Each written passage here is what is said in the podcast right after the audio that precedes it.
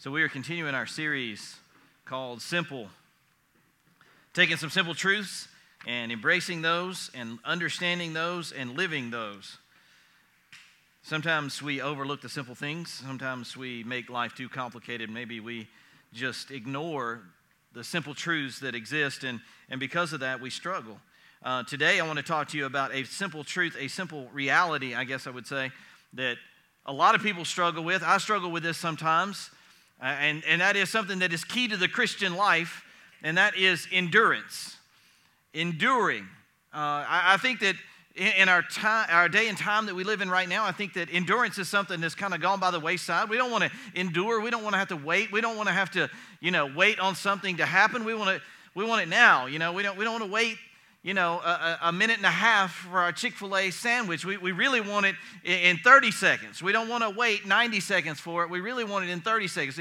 Instant gratification, we want it right now. And I think a lot of it, and this is not me, I'm not venting on the, the, the social culture of the world. I'm not doing that right now. I'm just saying this is, we have to recognize our struggles, we have to recognize where they come from. Um, some of those come from the fact that we, we look on Instagram, we look on, on Facebook, some of us old folks still look on Facebook, and we're, we're looking and we're seeing, you know, what's going on in people's lives, and it looks like everything's great, everything's wonderful. We look on Snapchat, and it's like this, these little blurbs of people's lives, just little, little, little flashes of light about what their life is really like. And we think that that represents their, the totality of their life, and we look at this little snapshot, and then we make assumptions about how their life really is. Because what will people put on social media? They will put the best parts, right? They will only put the good stuff. Uh, they don't put the stuff that they have to endure to get there. They just put the good stuff, and they make their lives look really pretty and really pristine, and like there's no dirt, there's no filth. They don't have any dirty laundry. It's all clean when they wake up in the morning, right? So that's that's kind of the, the reality that we live in right now, right? So I, I, I suffer from this, right? So when I was this week, I have spent the whole week in Vienna, Austria. I work for a pharmaceutical company, and I do that so I don't uh, I, I, don't have to take a salary from the church. That's just one of the things God has gifted me with and blessed me with, and I am so thankful for it. I spent the week in Vienna, Austria.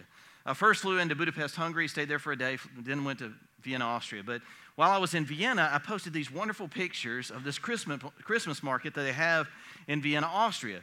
Some of you have seen this on my Instagram or Facebook, and you're like, man, that is beautiful. I mean, like it is covered up in lights, and it is awesome looking, and there's people ice skating, and the snow is falling, and it looks pristine, and all of this kind of stuff. And it was, it was amazing. I'm not going to tell you that it wasn't. And we had this Christmas party that I didn't even know was happening while I was there, and, and they invited me to it. And we went to this outdoor Christmas party, and, and like the snow was falling just perfectly, these big, huge snowflakes just falling out of the sky. And I was like, man, this is awesome. And, and, I did. I had a wonderful time. This is the night before I was supposed to leave and come back to the United States. And, and, and, and things were great. And I put that on Instagram, Facebook. Everybody's like, oh man, it must be great to go to Vienna, Austria. It must be phenomenal to be able to go and spend your time there. Well, that is true that I did experience some great things, and it was wonderful at one point in time. But on my trip back, I just want to give you a little snippet actually a big snippet of what my life was like on my way back from Vienna, Austria. So if I fly from Vienna, Austria to Atlanta, Georgia, which is where I normally fly in because that's the closest international airport, um, I go through Frankfurt, Germany. And I fly through Lufthansa, is the name of the airlines, airlines that I fly through, and they don't have a direct flight from Vienna to Atlanta. So I go through Frankfurt, Germany. In Frankfurt, Germany, I, uh, I, I have kind of a tradition, and that is at 8 o'clock in the morning, I eat lasagna. They have a great Italian restaurant there, and they serve a full menu all day. So they have lasagna at 8 o'clock in the morning, which is a gift from God. It really is. It's, I love, I'm not a big breakfast food fan, uh, but I, so I love 8 o'clock in the morning lasagna. It's awesome. And I get a Coke, and I ask for extra ice, and it is wonderful, right? So I get to Frankfurt, Germany, and let me back up just a little bit. I have a tough time sleeping. For anybody that knows me, you know I have a tough time sleeping. I really have a tough time sleeping if I'm in another country that's seven hours uh, ahead of where we are right now. So that night that I left the Christmas market, I didn't go to sleep all night. I just stayed awake and got ready at four o'clock in the morning to go catch my flight, which took off from Vienna, Austria to go to Frankfurt, Germany at 6 a.m. So I got to the airport about four in the morning which is about 11 p.m. here in the United States, where we are right now in Central Time Zone. So anyway, so I, I, get I get to Frankfurt, Germany. I'm having my lasagna. Things are going good. I still got two hours before my flight. I can go and I can go to the gift shops and I can look at all the weird German stuff they have, and it's awesome. And, and, and so I'm, I'm, doing that, and things are good. And I'm going to be back in time for Cassidy's basketball game on Friday evening, and I am stoked. It's going good, just like uh, a normal trip should go. And and then I get a text message. My phone starts, you know, my, my watch, my Apple Watch, it starts, and, I, and it says, it, this is what it says. It says, your flight to Atlanta has been canceled. Pardon? What? Uh, delayed? Okay, I can, I can take that. Or, or, or, or maybe we're going to have to reschedule you or say, your, your flight has been canceled. That's no good. So I run to the nearest Lufthansa kiosk to say, hey, I need to talk to somebody about the fact that my flight to Atlanta has been canceled. And the lady in her German kind of accent thing goes, you know, you can't do that in this line here. And I'm like, look, there's, there's like a whole bunch of people over there, and they look like they're rescheduling flights and they're doing all kinds of. She said, and, and Germans are kind of like this. I'm not generalizing, but they are. They're kind of like stern, like this is what I said, so this is the way that it is. There's like not a lot of negotiation that goes on with people from Germany. And, and she's like, No, you're not getting in this line. I was like, Okay, well, tell me where I do need to go. She says, Well, you need to go out through baggage claim and go out that way and go back around all the way through the rotunda and come back into the ticketing center. I said, You, you want me to go out of the airport? You, you, you, said past baggage claim and through those doors, and I know it's past baggage claim and through those doors. That goes into Germany. I, I know where that leads. And so I had to go out of the airport in, in, into Frankfurt, Germany, and come back around and go into the airport again to go to the ticketing counter where I had a conversation with a lady who was very helpful in trying to somehow get me back to the United States. I told her, I said, look, I don't, I don't I, first of all, let's just focus on getting me into the United States of America. Then we'll focus on where I go from there. And she was like, Well, you can go through Newark, New Jersey. I was like, That's a little far. Can, how about Tampa? There's a flight that goes to Tampa. She's like, Yeah, sorry, that, t- that flight's full. We can't get you on that one. And she says, But I can put you through Chicago. And I'm very familiar with that. And I go to Chicago quite a bit. And I say, Okay, fine, send me to Chicago. What time will have me getting in? And all this kind of stuff. And so I, I get tickets. I'm like, I'm excited. I get tickets. I get back and go through. Uh, the area, the doors that you go into to go into security. Security is 15 miles long. The security line is 15 miles long. I kid you not, it is incredibly long. And I'm looking, and I'm, they, uh, there's no way I'm going to make my flight. I, I am going to miss my rescheduled flight that goes to Chicago, then to Atlanta. I get in that security line, and I wait for a month and a half, and I'm sitting there looking. I'm looking at my watch. I'm not going to make it. I'm not going to make it. And I'm sweating. I start talking to the guys like, look, Mr. Security guy, my flight is boarding right now. I, I, I, still have another hour and a half to go through this security line. My flight is boarding. And he's like, this normal German kind of attitude goes, Yeah, everybody's in that boat, buddy. Uh, you know, just sit tight. You'll be fine. You'll get over it. So I'm, I'm sweating bullets. I'm thinking, and I start having conversations with the people around me. They're, they're mad. They're frustrated. I'm frustrated, you know, and I'm trying to remain calm because I know that I'm a Christian and I got to remain calm. And this lady says, You know, what are you going to do if you miss your flight? And I said, Well, I tell you what, I'm not going to do. I'm not going to go through the security line again. I said, I'm either going to my flight or to jail, but I'm not going through this security line again. I finally make it through security. I kid you not. This, it sounds like a nightmare. I sprinted, I sprinted, no joke, to the terminal where I was going, trying to make it to my flight. Um, when I say I sprinted a long way, I sprinted a long way. I had to sprint from Germany to Paris to get to where my flight was supposed to take off. And I get, and I, I got just within eyesight of the gate. I kid you not, this is real. It happened, y'all. And my backpack that I had been sprinting with completely unzips. Everything I have in my backpack falls on the floor. My laptop bounces off the floor and I, I, just I just stopped because I knew I knew what had happened, right? Because my backpack got light all of a sudden, you know. So I knew what had happened, and I hear this calamity happening behind me, and I just look up at God and I go, "What have I done to you?" You know. I'm like, "Why? Why must you do this?" And I can see people getting on the plane, you know, they're within eyesight. I got within eyesight, and then everything falls out. There were some nice German people that scooted my stuff over towards me with their foot, so very sweet of them. Um, so I get everything back into my backpack and I get over there and I do actually make it onto the plane. I am sweating. It, it, it's a thousand degrees in the airport, even though it's 32 outside. It's a thousand degrees in the airport. I'm pouring sweat. I did make it onto the plane. Uh, I, I, was fortunate enough to get to to um, to Chicago O'Hare Airport, and then it doesn't end. Okay, so I get to Chicago, and once you fly an international flight into Chicago, you have to do what I did in Germany, and that is go back outside of the airport, go through customs and immigration control, and then go back into the airport and, recheck your bag, right? So they basically, you get your bag, you take it out, and then you take it back in with you, recheck it in. So, so I dropped my bag off, and I'm looking, and I was like, there's an, a flight an hour earlier that I could actually take, and I would actually make it back in time for Cassie's game if I were to, if I were to get on that flight. So I go to the ticketing counter, now I say to the lady, hey, can I get on this earlier flight? And she's like, yeah, it'll cost you 75 bucks, but yeah, you can do it. And I said, fine. You put it on the company card. I don't care, 75 bucks.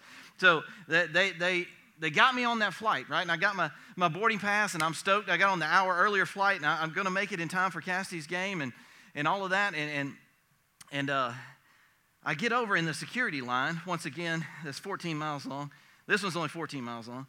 And, and, and I'm, I'm in there and I'm looking at my boarding pass going, what the heck? What is wrong with this? It says I boarded 332 and this flight's supposed to leave at 312. She had given me the incorrect boarding pass for my flight.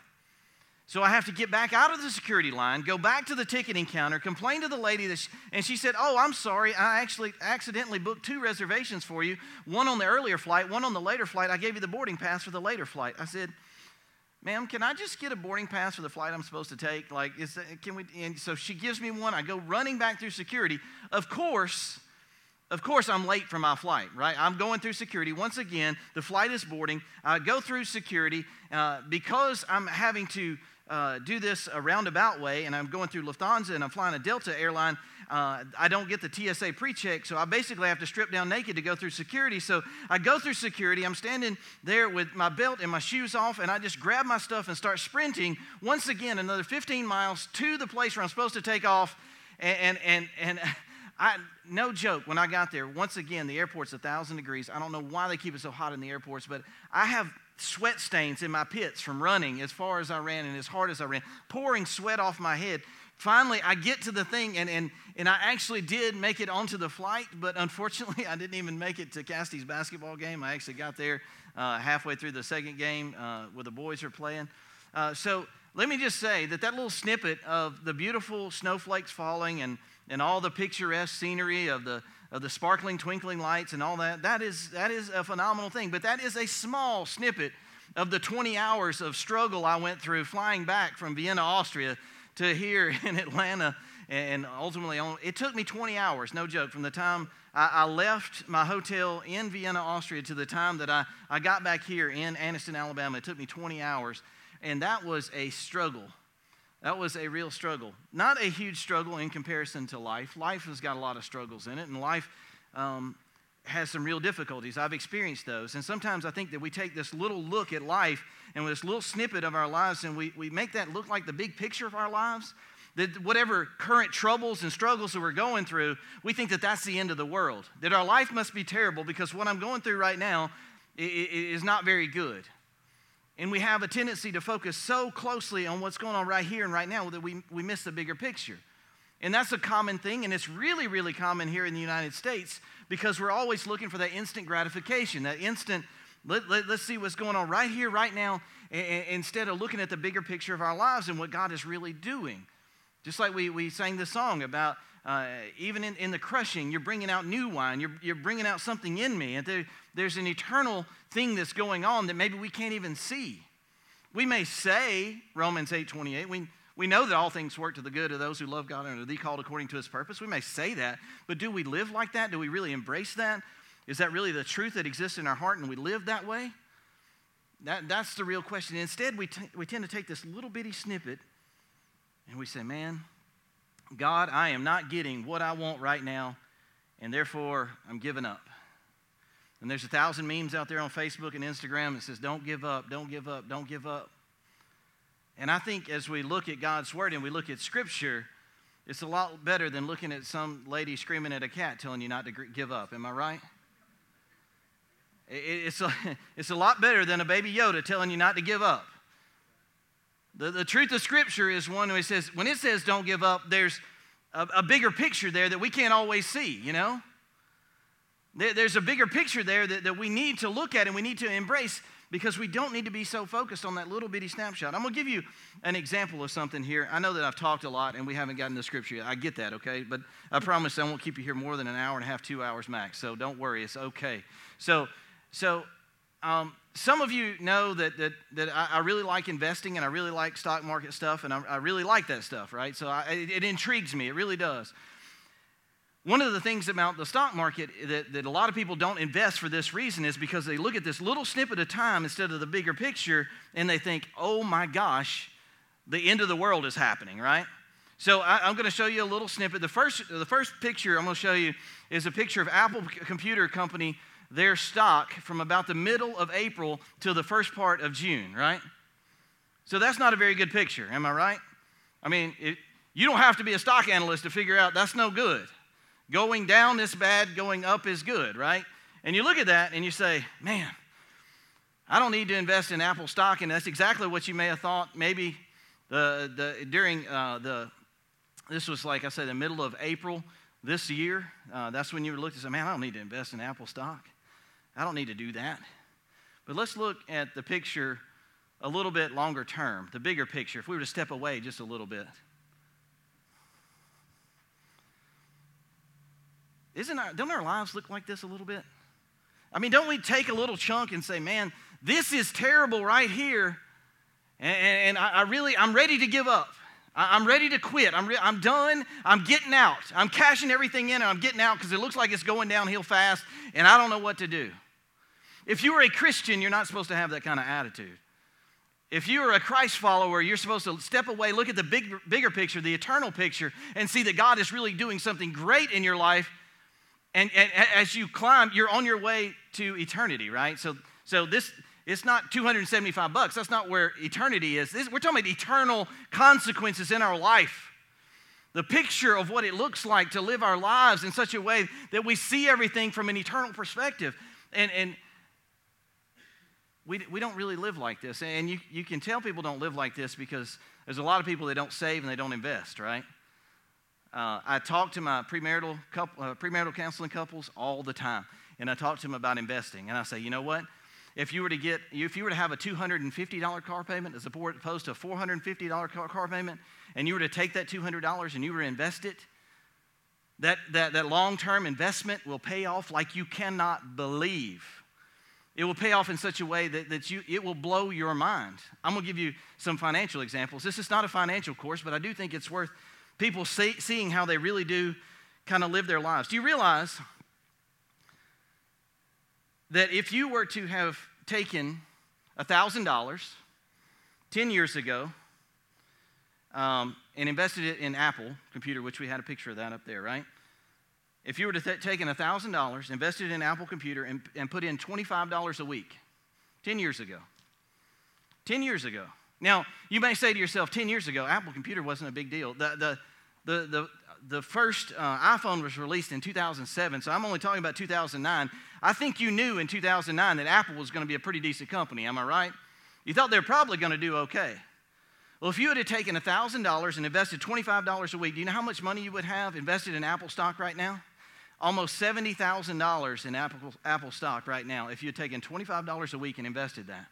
If you would have been bold and really bold and invested $1,000 initially back in 2009.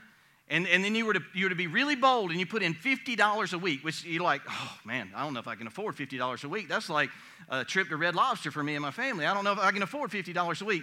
Do you know how much money you would have right now invested in Apple stock?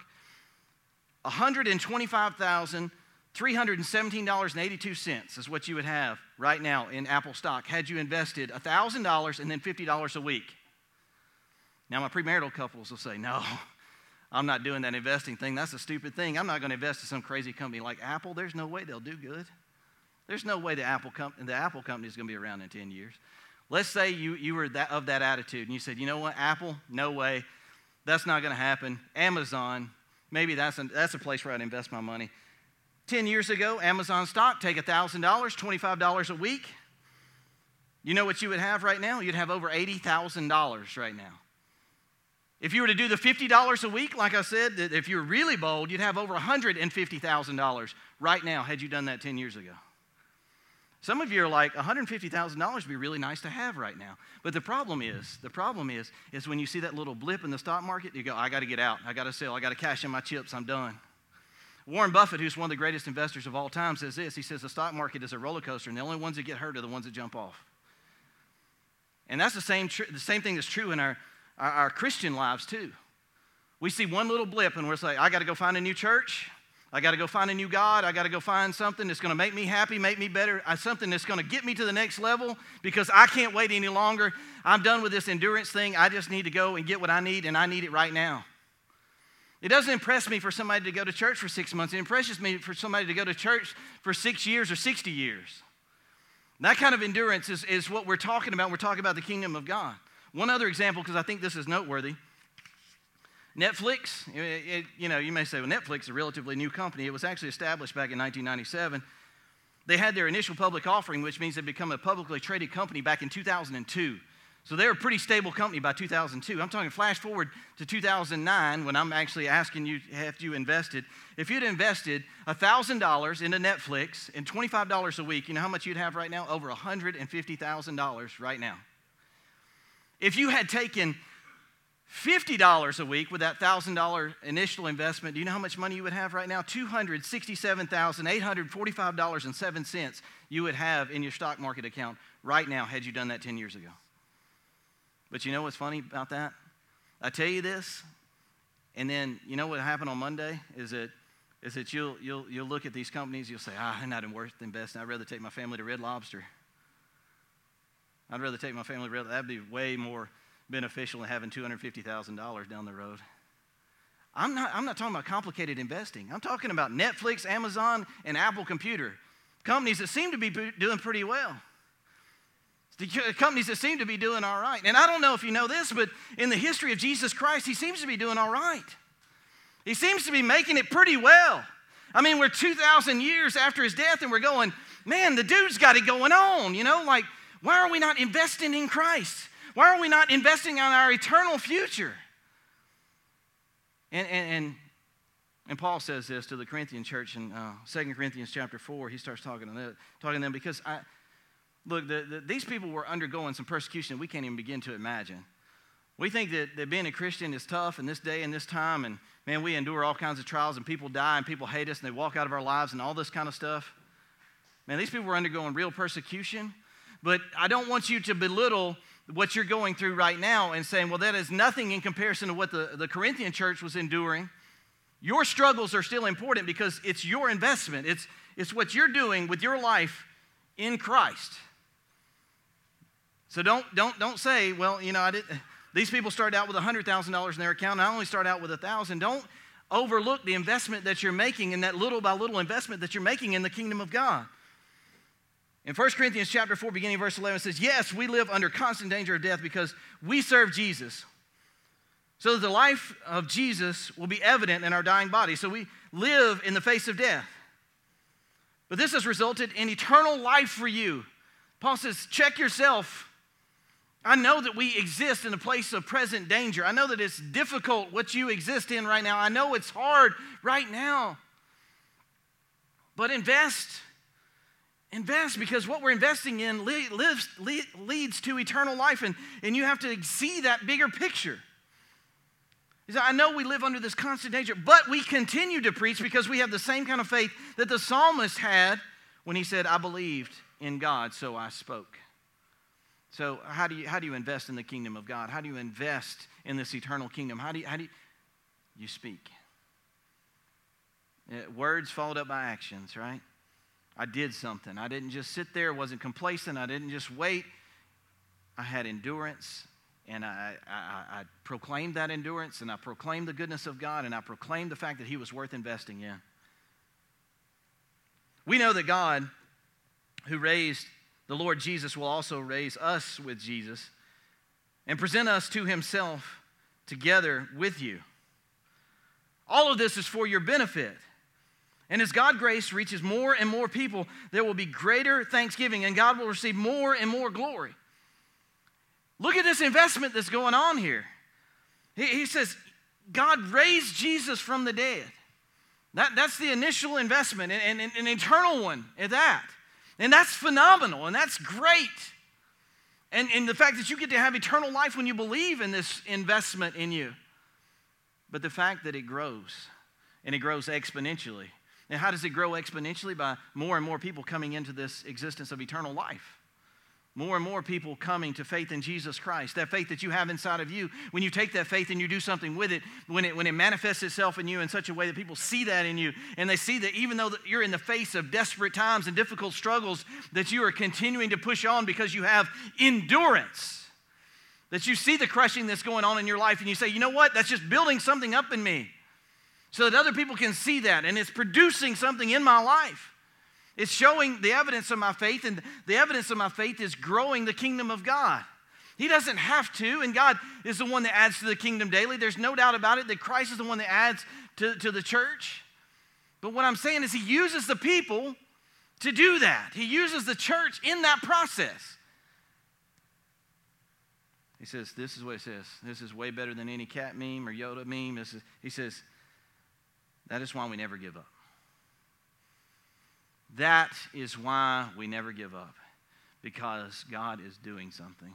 You may look at this little snippet in your life and say, God, it's not worth it. I quit. I'm going to another church. I'm, I'm giving up on Jesus. I'm putting my Bible down. I'm stopping, to, I'm stopping praying. I'm done with all that. I'm walking out. I've, I've had enough. You ever felt like that in your life because things have gone downhill for a little while? Things are not going so great right now, so I, I'm done. I'm done. I'm giving up. And some people even take this to a level where their very lives are at stake. They're so done that their life, their life is on the line.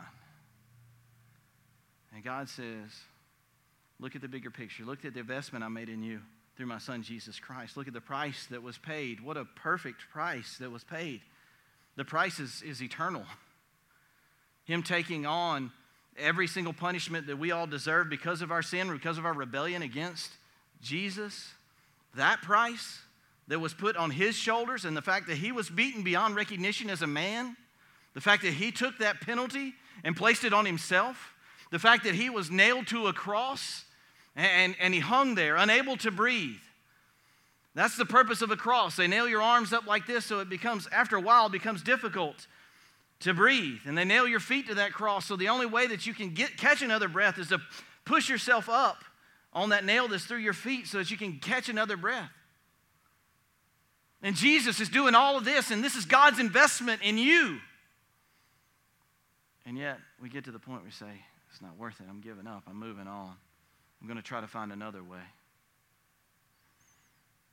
This is why we never give up. Though our bodies are dying, our spirits are being renewed day by day.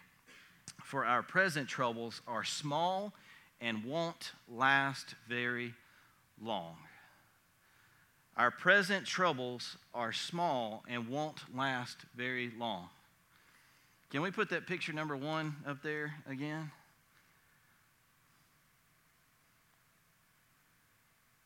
Small and won't last very long.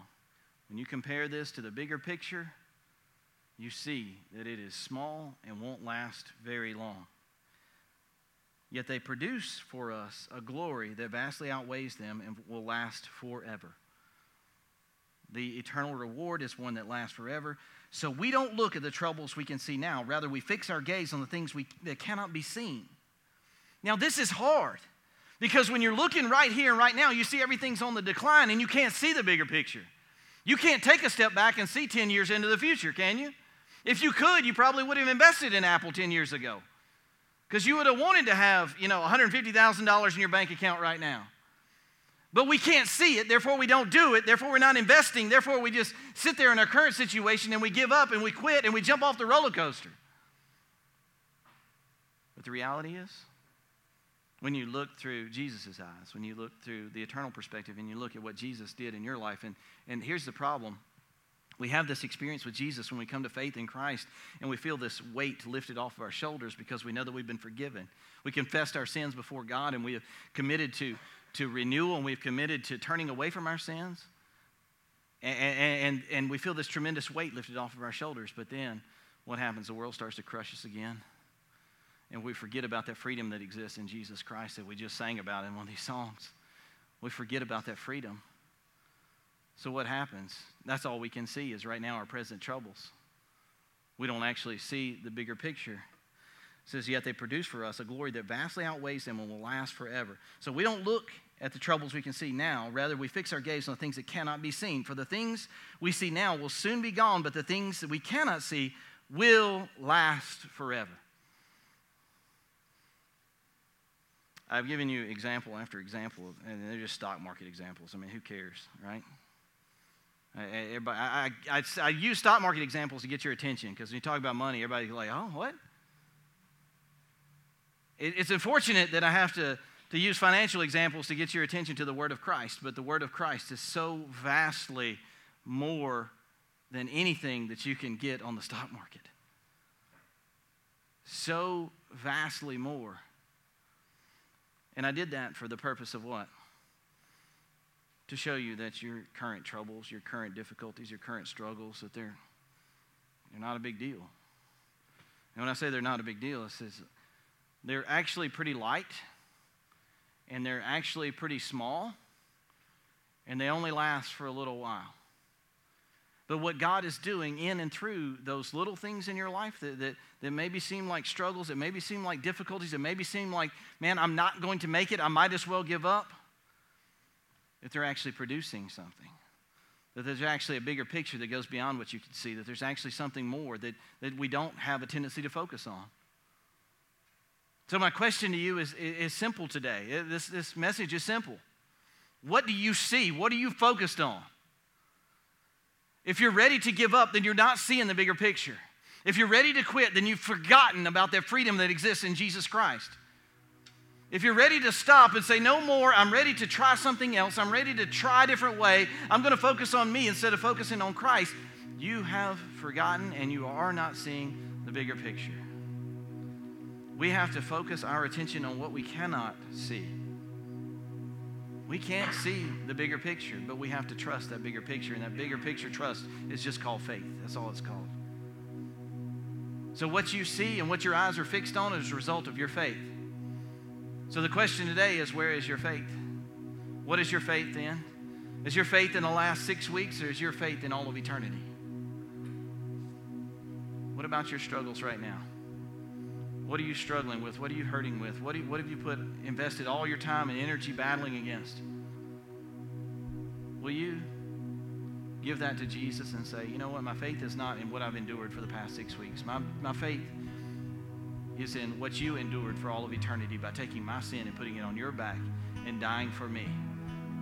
Paying the price that I could not pay, dying the death that I could not die. And you did it for me.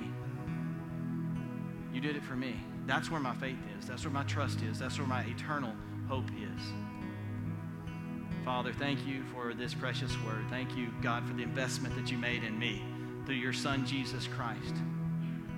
Lord, I pray that I would be a good steward with that investment that you made in me, and I would not stop speaking the truth about your goodness and your glory. God, the eternal weight of what goes on in our lives and the fact that God, you're still good in spite of all the struggles that we deal with and all the heartache that we deal with and broken relationships and all that garbage that we focus on so much. I recognize that, God, you're doing something so much greater, so much greater than I can possibly see. Lord, right now, I know that there are hurting people right here within the sound of my voice. And Lord, I know that, that you brought this message to their hearts for a particular reason. God, you know their struggles, you know their heartaches. And God, as we invest in an eternal God and your eternal kingdom, God, we, we do that knowing full well that, God, you're at work. And we trust the words of Romans 8 28. He said, All things work to the good of those who love God and are the called according to his purpose. God, may we be the called according to your purpose. And may we love you more and more and more each day. And may that be exhibited through our faith, in what we see. Father, thank you so much for this precious word. Change our lives forever. As we respond to you, as we listen to you, as we listen to your Holy Spirit, God, I pray that you would change us and renew us and bring out new wine in us. In Jesus' name, amen. Everyone stand.